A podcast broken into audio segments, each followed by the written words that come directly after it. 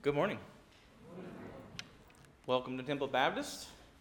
Glad that you were here, able to join us this morning. Um, as we continue our sermon series, therefore. But before we begin, I have to have to let you guys know something. I have been challenged by many of you to try to beat Brother Ron's time last week. So, in conclusion, you know, no one ever challenges me to try to out or outpreach Wade. You know, try to go longer. I, I honestly don't know that I could. Um, you know, when Wade told me he wanted to preach through Romans and specifically Romans 12, I was like, well, that's a tall order. that's a lot. Uh, Romans is not an easy book. It has a lot of theological impact as well as an incredible amount of Old Testament references. There's a, there's a lot. Have you ever have you ever read the small text under the last slide that has been in the sermon series?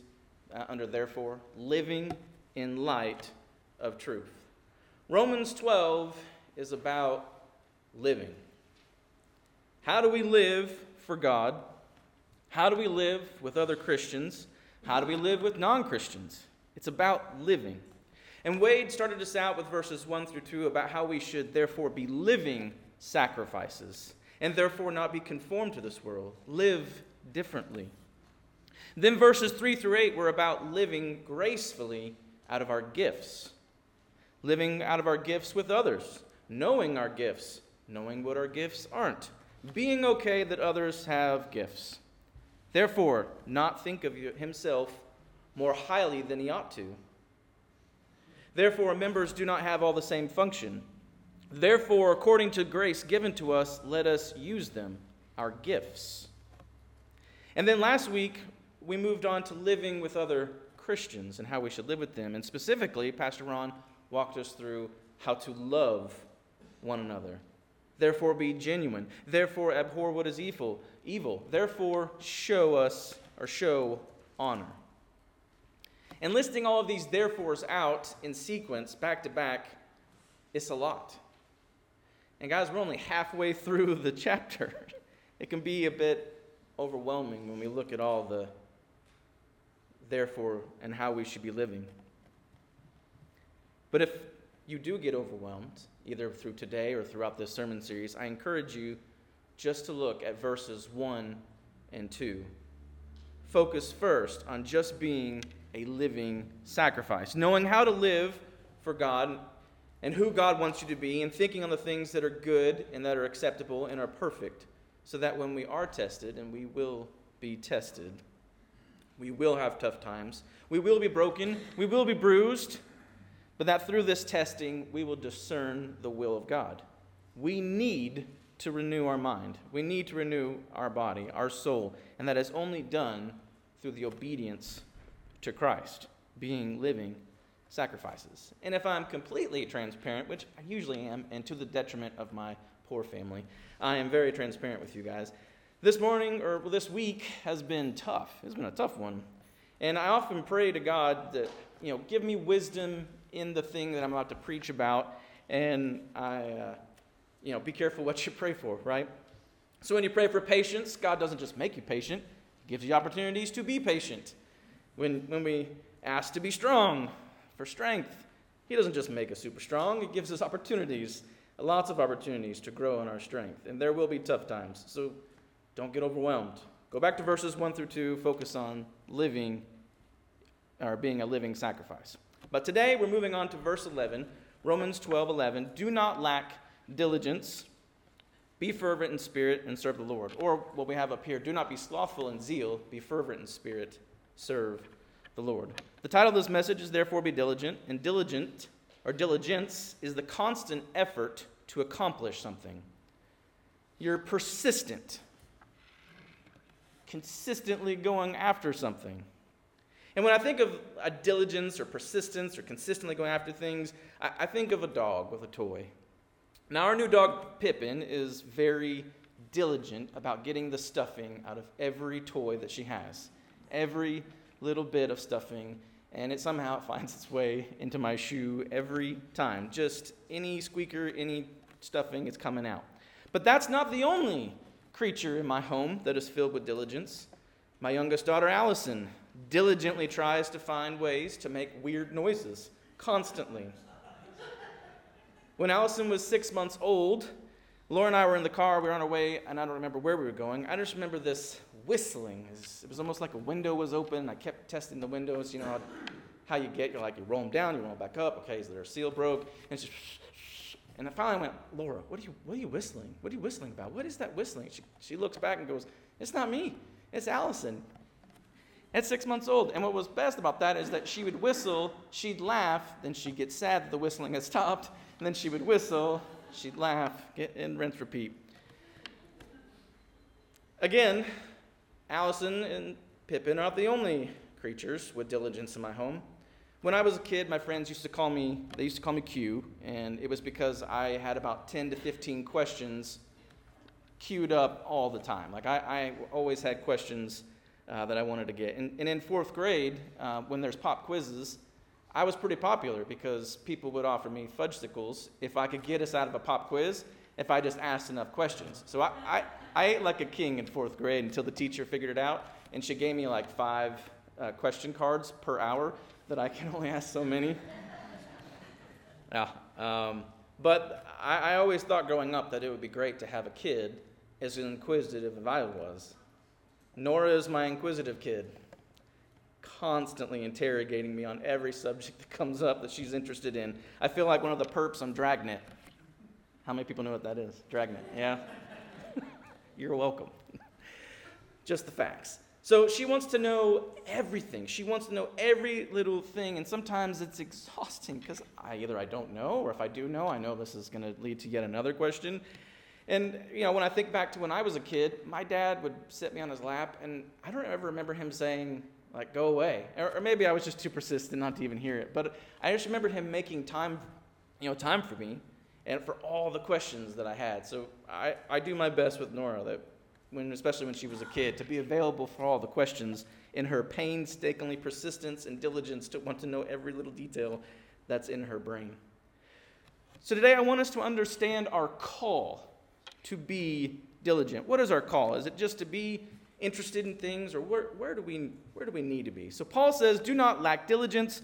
And again, like I said, some of you may have it as do not be slothful in zeal, which zeal just means energy, enthusiasm, a pursuit of a cause. So, what is our Christian call to diligence? Well, I believe as it relates to Romans 12, our diligence is the consistent and persistent effort to pursue God's will and fulfill our responsibilities. The consistent and persistent effort to pursue God's will and fulfill our responsibilities. So, who was Paul talking to? Who was he talking to at this moment? And you may go, Well, John, it's Romans. Is the Romans. Yes, it is. The Christians at, at, in, in Rome. But have you ever thought about what they're going through? What was happening at the time that this was written? What were they experiencing? Well, the Christians at Rome, the church at Rome, were in the center of, in the heart of the greatest oppressors of their time, who had conquered most of the known world.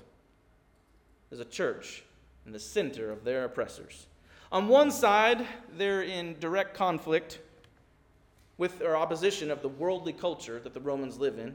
And on the other side, they're in conflict with the legalism of the Jewish nation that did not recognize Jesus as the Christ.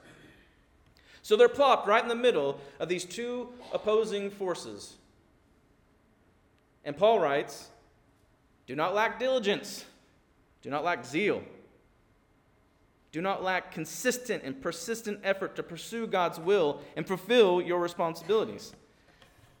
The fact that the, even the word diligence is in there or the zeal is in there is a realization that your service will be long. You don't need diligence to, to, to pick up a sock and put it in the hamper. That's a quick task. But the tasks that we need diligence for, we need zeal for, are long tasks. Tasks that are going to take us time, they're going to take effort, they're going to take persistence and consistency.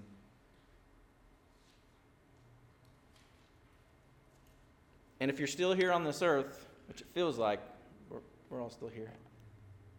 We're here for a purpose, which means your purpose is still long, still present, still active, still needing you to be filled with diligence. In this verse, Paul not only addresses the work of our hands, our, our ability to be diligent, but also the condition of our heart. Be fervent in spirit. It is equally important in this instance for us to do for the Lord as it is our attitude towards that task. It is equally important in this instance for us to do for the Lord as it is about our attitude towards that task. You can't have one without the other when we serve people and God. And if you don't know what I'm talking about, ask a kid to clean their room. They're ultimately going to do it, and if they don't, well, then we need to talk about your parenting skills. But they're ultimately going to do it. But have you ever seen a child go clean their room? They're dragging their legs, they're dragging their hands. Every toy is like a thousand pounds. They're unhappy, they're unwilling, but they're doing the task. God can feel it when our heart is not in our diligence, in our work. And so can your fellow church members. They can feel it when your heart is not in where we're working. So, the three areas I want us to explore today is how we can be diligent and what happens when we fail to be diligent, as relates to verse 11. So, diligence in our personal spiritual growth, diligence in serving others, and diligence in sharing the gospel. Romans 12 11. Do not lack diligence. Be fervent in spirit.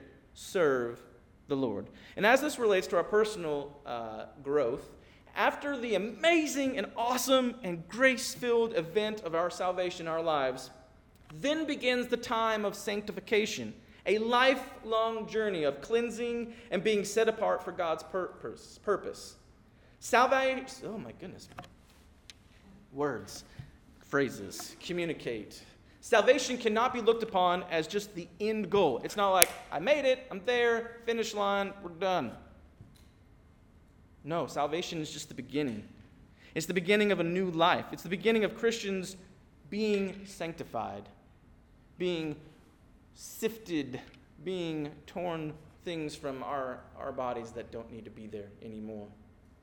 And sometimes that can be very painful. We often think that when, well, the situation that we are in with technology, there is instant gratification. And I think our perspective is that we will have instant gratification when we achieve things or just start things. It takes time. Cleansing of our souls and our lives take time, and growth has to happen. We have to be sanctified. So, how do we engage being trained up? And how do we engage training up others? Well, if you want to make your way over to Acts 18, 24 through 26, or if you want to follow along on the screen or the YouVersion Bible app, we will take a look at a man named Apollos.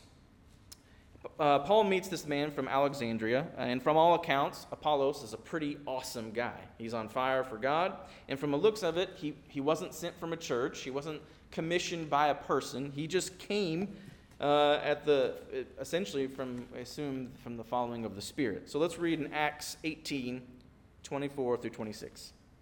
A Jew named Apollos, a native Alexandrian, an eloquent man who was powerful in the use of the scriptures, arrived in Ephesus. This man had been instructed in the way of the Lord, and being fervent in the Spirit, he spoke and taught the things about Jesus accurately. Although he only knew John's baptism, he began to speak boldly in the synagogue. After Priscilla and Aquila heard him, they took him home and explained the way of God to him more accurately. So Paul describes, uh, describes Apollos as an eloquent man, a powerful man in the scriptures. He was fervent in spirit. He, instruct, he was instructed in the way of the Lord, and he spoke and he taught accurately. So there's a couple of things that we can infer from these, this description. Powerful in the scriptures means he knew them which means he was diligent and he was fervent to study them. You don't just go study the, uh, and start memorizing the scriptures unless you want to memorize the scriptures and you're consistently studying them. So we know that Apollos had discipline to read the scriptures. He was fervent in the spirit, which means he was, he was passionate. He had lots of energy. He was excited for God. His heart was in the right place. Instructed in the way of the Lord means he was a good student. And teachers, you know better than me. And any of us who are not teachers, you know better that no matter how good the lesson, no matter how good the teacher, if the student doesn't want to learn, they're not. You can't make them. They're not going to learn the thing that you want them. You can teach them about consequences, but they're not going to learn the thing that you want them to learn. Apollos was a good student, he was diligent to learn what was taught to him. And last, Apollos taught accurately, which speaks more to his character. Because of his diligence and his fervency towards the Spirit, it kept him from speaking a false gospel.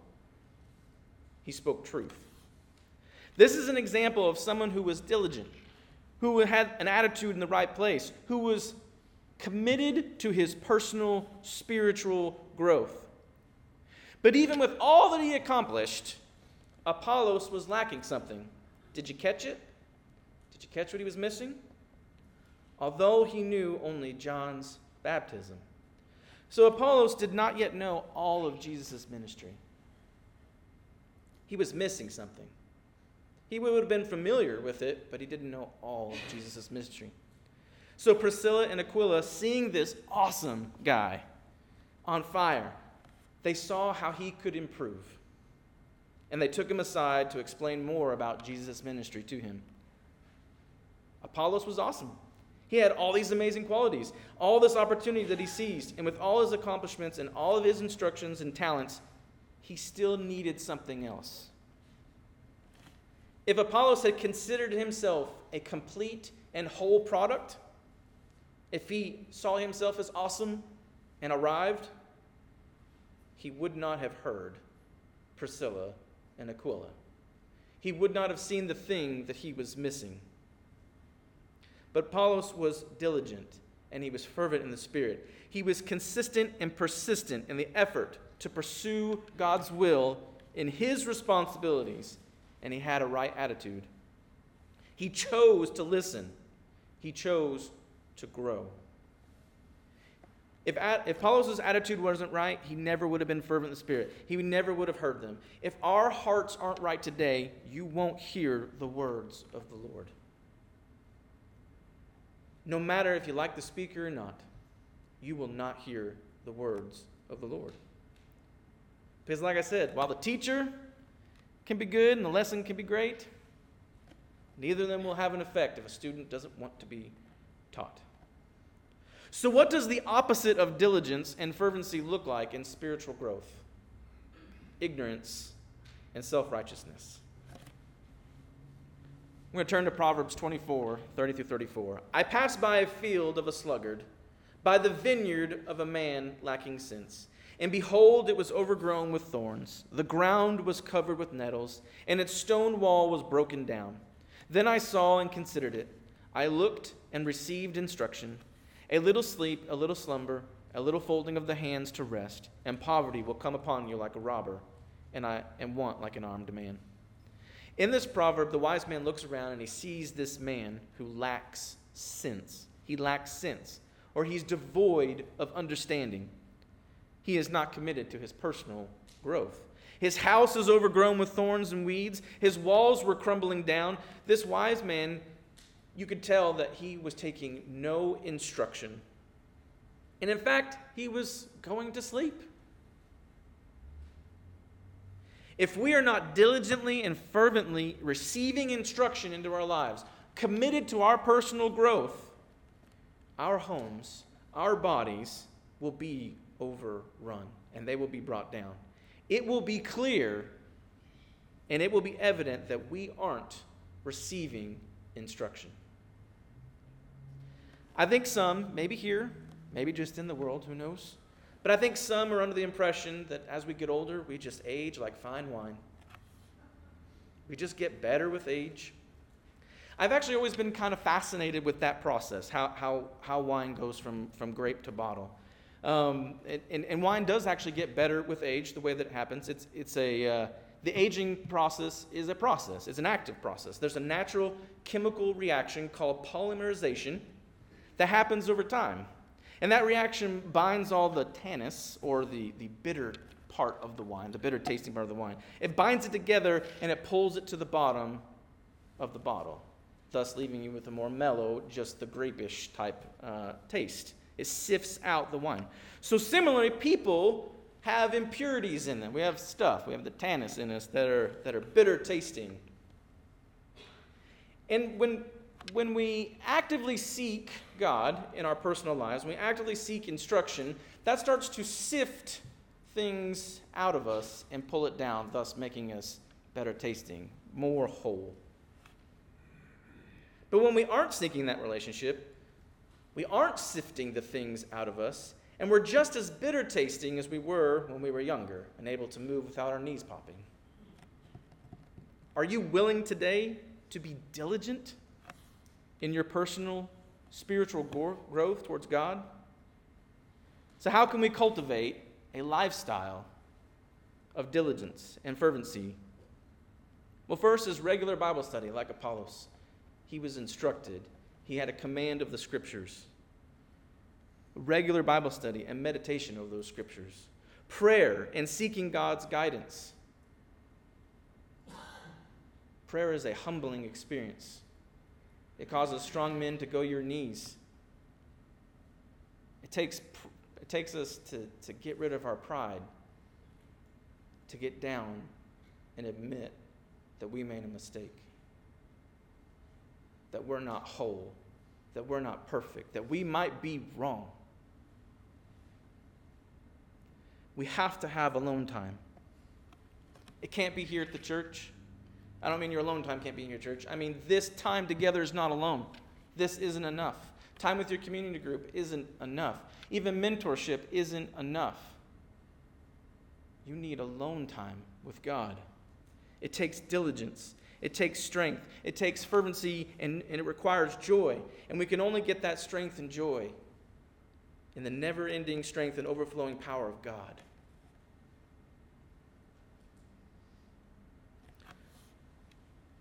Diligence in serving others. So, first, our personal relationship, our spiritual relationship with God, and then diligence in serving others. If you look back at previous sermons uh, in this series, there's a wide variety of ways of how we can serve others. A list of gifts and how we can serve God through our giftedness and serving others and helping others uh, in this life. And I'm not going to relist those today. What I actually felt drawn towards when I was considering diligence in serving others was actually the feeling of burnout. Being burned out. We have an inherent desire to take care of ourselves. We brush our teeth. Well, some of you should be brushing teeth. I hope so. When we're hungry, we eat. When we're thirsty, we drink.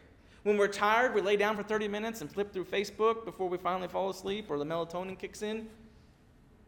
But our, we're exhausted. We're burnt out. And it gets trickier when we have this focus on ourselves to take care of ourselves, to help ourselves, to self love when we're asked to serve others. That means giving up time for ourselves. That means giving up time with our family. That means giving up time at night, your relaxed time.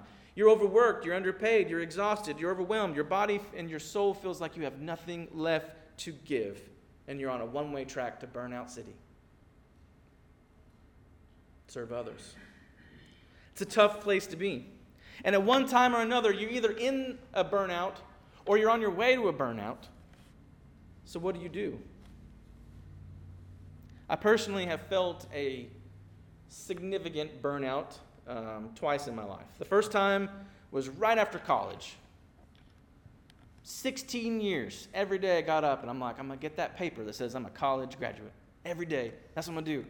And then a week after that, I was sitting on my parents' couch staring at a wall going, is watching The Price of Right, oh, like the right, or, yeah, wait, what was that? The Price is Right, like, like is that the zenith of my existence? Did I, did I spend 16 years sitting here? What am I going to do with my life? I was burned out.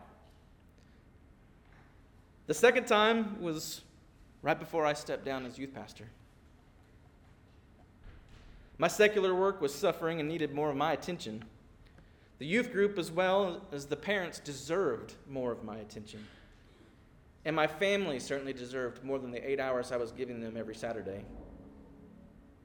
I was overwhelmed. I needed a break. People needed me, but I felt like I didn't have anything else to give. My first impulse was just to step away, pack up the car, go to Alaska. You'd never find me again. I mean, my ancestors did it when they left Ireland. I could do it. Laura talked me into a more reasonable um, response, so I went on a, a private prayer retreat in, the, in, a, in a cabin, and I spent the weekend just praying and going through a directive prayer study. And, and at the end of that came out that I needed to step away. But there's a difference between stepping back and stepping away. It is good and healthy that we have a consistent stepping back. Take some time, rest, relax. But we need to take greater care and service when we decide to step away from something. Because when we step away, we're not supposed to just step away from God and step away from the church and step away from everything. When we step away, we should step away into something else, into another service, into a way that we can serve God and others. Because serving others is one of the key and unique visible indicators of Christianity, of the whole church. We see it throughout Jesus' ministry, he served others. Jews and Gentiles. We see it through the book of Acts of how the church came together and they served others. And in fact, one of the biggest and most notable contributions that the secular world notices about Christianity, that they give us props for, thanks, is our care for the orphans and for widows, the way that we loved those in most need. The church was diligent and it was fervent in spirit in serving the Lord by serving others.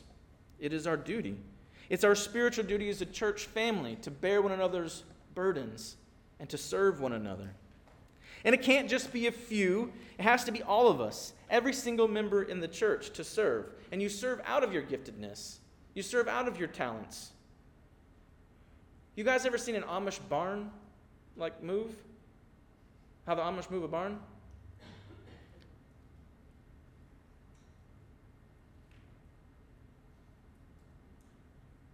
Yeah, this always fascinates me.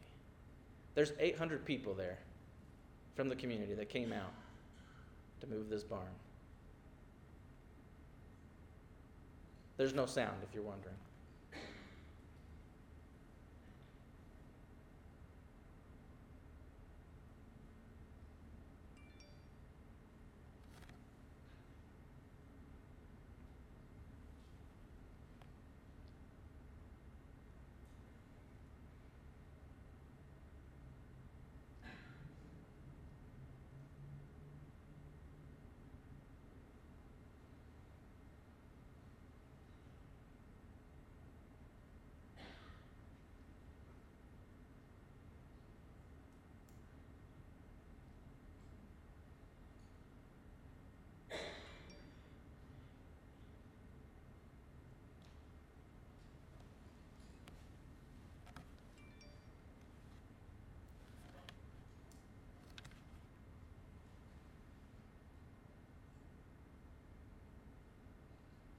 Yeah, that, that is, uh, I, think that's awesome. Uh, the first time I ever saw that was, uh, uh, we in, it, there was a, a Mennonite community not far from, from where I went to college, and they were, it was not that big, but they moved a farm, and I remember driving by, and I couldn't see what was happening, just the barn moving. I thought, oh no, it's falling. so I, I didn't know there were people, little legs in there. That community got together, and they shared the load they shared the burdens. But it took all of them. It took all of them working on that job. It took all of them to move that barn. Some, now, not all of them were doing the same job. Some were directing, some were moving stuff out of the way, some were just keeping the kids out of the way. But there were people helping and sharing in the weight of that barn. It cannot be done effectively alone or with a few people. So, what happens when our church family, when our church culture decides to step away into nothing? When it is our culture to step away into nothing more often than just stepping back or stepping into something else? When the culture of the church is to let a few move the barn. Let's read Revelations 3 15 through 16. Revelation 3, 3 15 through 16. I know your works. You are neither hot or cold nor hot. Would that you were either cold or hot. So because you are lukewarm, and neither hot nor cold. I will spit you out of my mouth. The church at Laodicea had become lukewarm.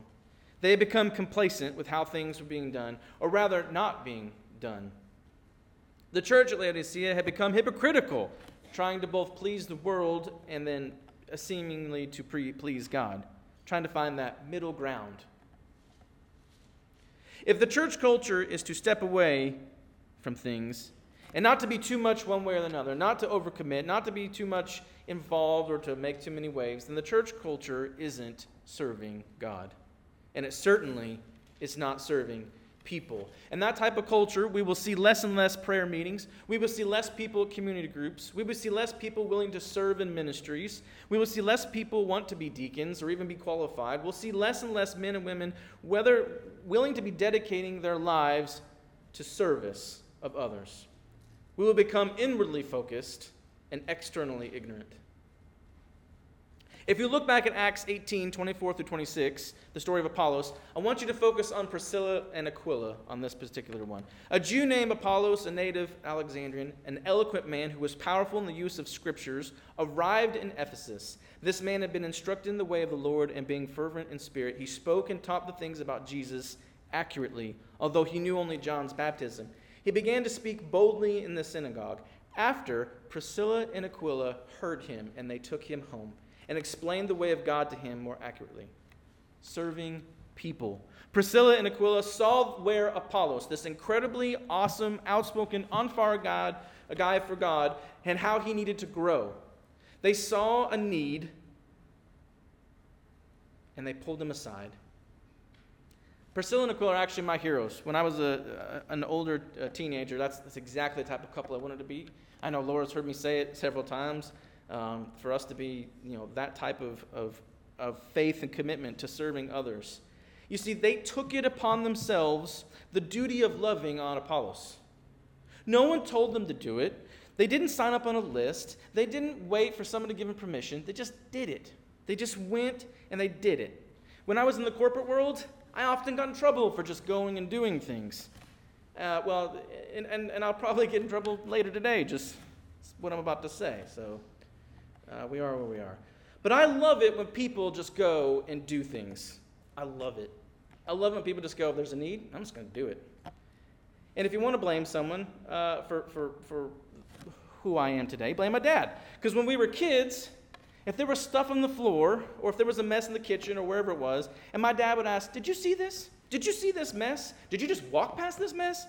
Oh man, you were just as in trouble as the person who made the mess because you walked past it. He's like, do you not live here? Do you not care about what's happening? People come in and see this house. Is this the house you want them to see? Like, well, no. Don't just look at the mess. Don't just look at the person who's in need. Do something about it. If you see that person in need, help them. Help them through your gifts. If I see something that I want to get done, I just do it. Again, in the corporate world, you can get in trouble, but here, there's no area, there's no, no positions.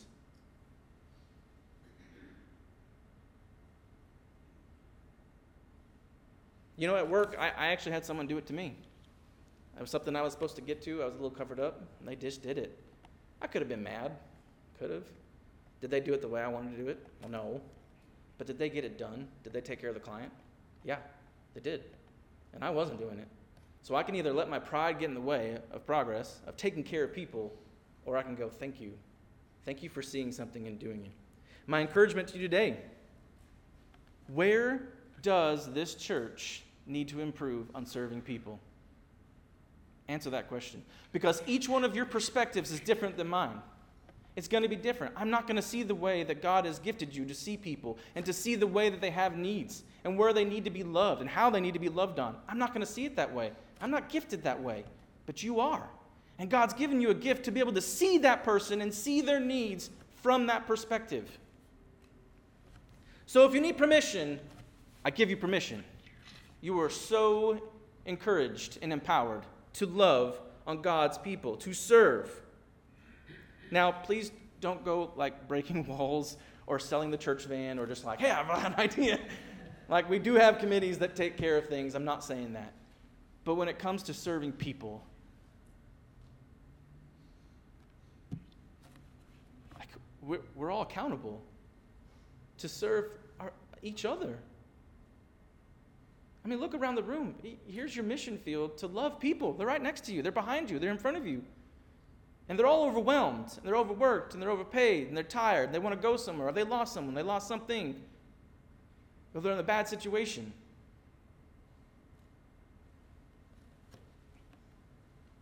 Let's be diligent and fervent in the Spirit to serve our church and its people. Our last point today is diligence in sharing the gospel. If you want to start making your way over to Matthew 28, Matthew 28, 18 through 20, some of you may have that memorized. But it's Jesus' great commission. This is the command upon all of our lives. None of us are exempt from it. Each of us is required. Your talents, your gifts will dictate the way in which you contribute, but we all share in the commission in our lives. Matthew 28, 18 through 20. And Jesus came and said to them, All authority in heaven and on earth has been given to me. Go therefore and make disciples of all nations, baptizing them in the name of the Father and the Son and of the Holy Spirit, teaching them to observe all that I have commanded you. And behold, I am with you always to the end of the age. In this command from Jesus, there are many jobs, there are many talents, there are many responsibilities that span the full church. There are those who should go. Those are your extroverts. They go. They're ready to go talk to people They go. There are those who make disciples, who are patient, willing to work through the messy stuff. There are those who baptize. There are those who teach. God bless those who teach. And there's much more in between all of those that were listed. There are very few humans on earth that, can, are, that are naturally gifted in all of those things and effective in being able to do them. Which means we need the church to spread the gospel. Spread the gospel in your areas of influence, in your family, in your friends group. We need to be diligent but also fervent in spirit about the gospel, committed, consistent in the gospel. Sometimes we have difficulty starting those conversations. They're uncomfortable. But what happens when a church is not diligent and fervent in spirit in spreading the gospel? I may have told this story before. I know I've told it up in the youth uh, several years ago. But my, my first job out of, out of college, I, I um, worked at a, at a factory and um, I worked on an assembly line occasionally. So there was, we would, we would count toothbrushes and put them in a box, and you had to have, you know, so many that went into a box, and then you went down the, the assembly line, and then it went through a tape machine, and then someone put it on a pallet. And, and uh, I, I, worked the assembly line, but I, I, most often I would use the tape machine because it was awesome. I got tape machine, and then I would load the pallet, wrap it up, and then I put it on a truck uh, to go. And, and it wasn't bad work. I actually had a lot of, had a lot of fun because I would try to beat the time that I had the day previous and try to see how, how quickly I could get um, the truck loaded so that it could get on. Um, and there was a there was a woman who stood across from me um, who, who, who would heckle me. And she would heckle kind of everyone because I, I found out later that that was just sort of the way she communicated with the human race. So while I, I never retaliated um, to her, she was, you know, kind of annoying. Um, and, I, and I tried to just kind of keep, keep my distance, didn't really talk to her much. And, and I would often wear headphones, listen to music, or listen to the radio. Um, but one day I couldn't find my headphones. I was like, oh man. So I, I had to listen to the heckling. And she engaged me a bit, um, and come to find out, she, she was not a believer. And she went on for about 25 ish minutes uh, while we are on the line about how could people believe in God. I don't, I don't understand, like, how people could have a relationship with, with Jesus. What does that even mean? He's dead. And, and I, I said nothing. I said nothing to her. I just smiled and I just kept, kept working. I said nothing to her. Because in the back of my mind, I was like, I don't want to give her one more thing to heckle me about. Like, I don't want to engage this. Like, she's annoying. She's not going to hear what I have to say anyway. So I just kept working. A couple weeks later, I, I, I got hired at the job I was really going for, and, and then a few months later, she died in her sleep. And I have never forgotten her heckling. And I've never forgotten that day on the assembly line, having lost my headphones. I never lost my headphones. I put them back. I'm particular about where they go, who touches them. So that was an opportunity for me to share the love of Christ with her. And I chose not to because it was uncomfortable, because I didn't want to. And for 17 years, and probably till the day I die, I will regret that decision. I will regret it.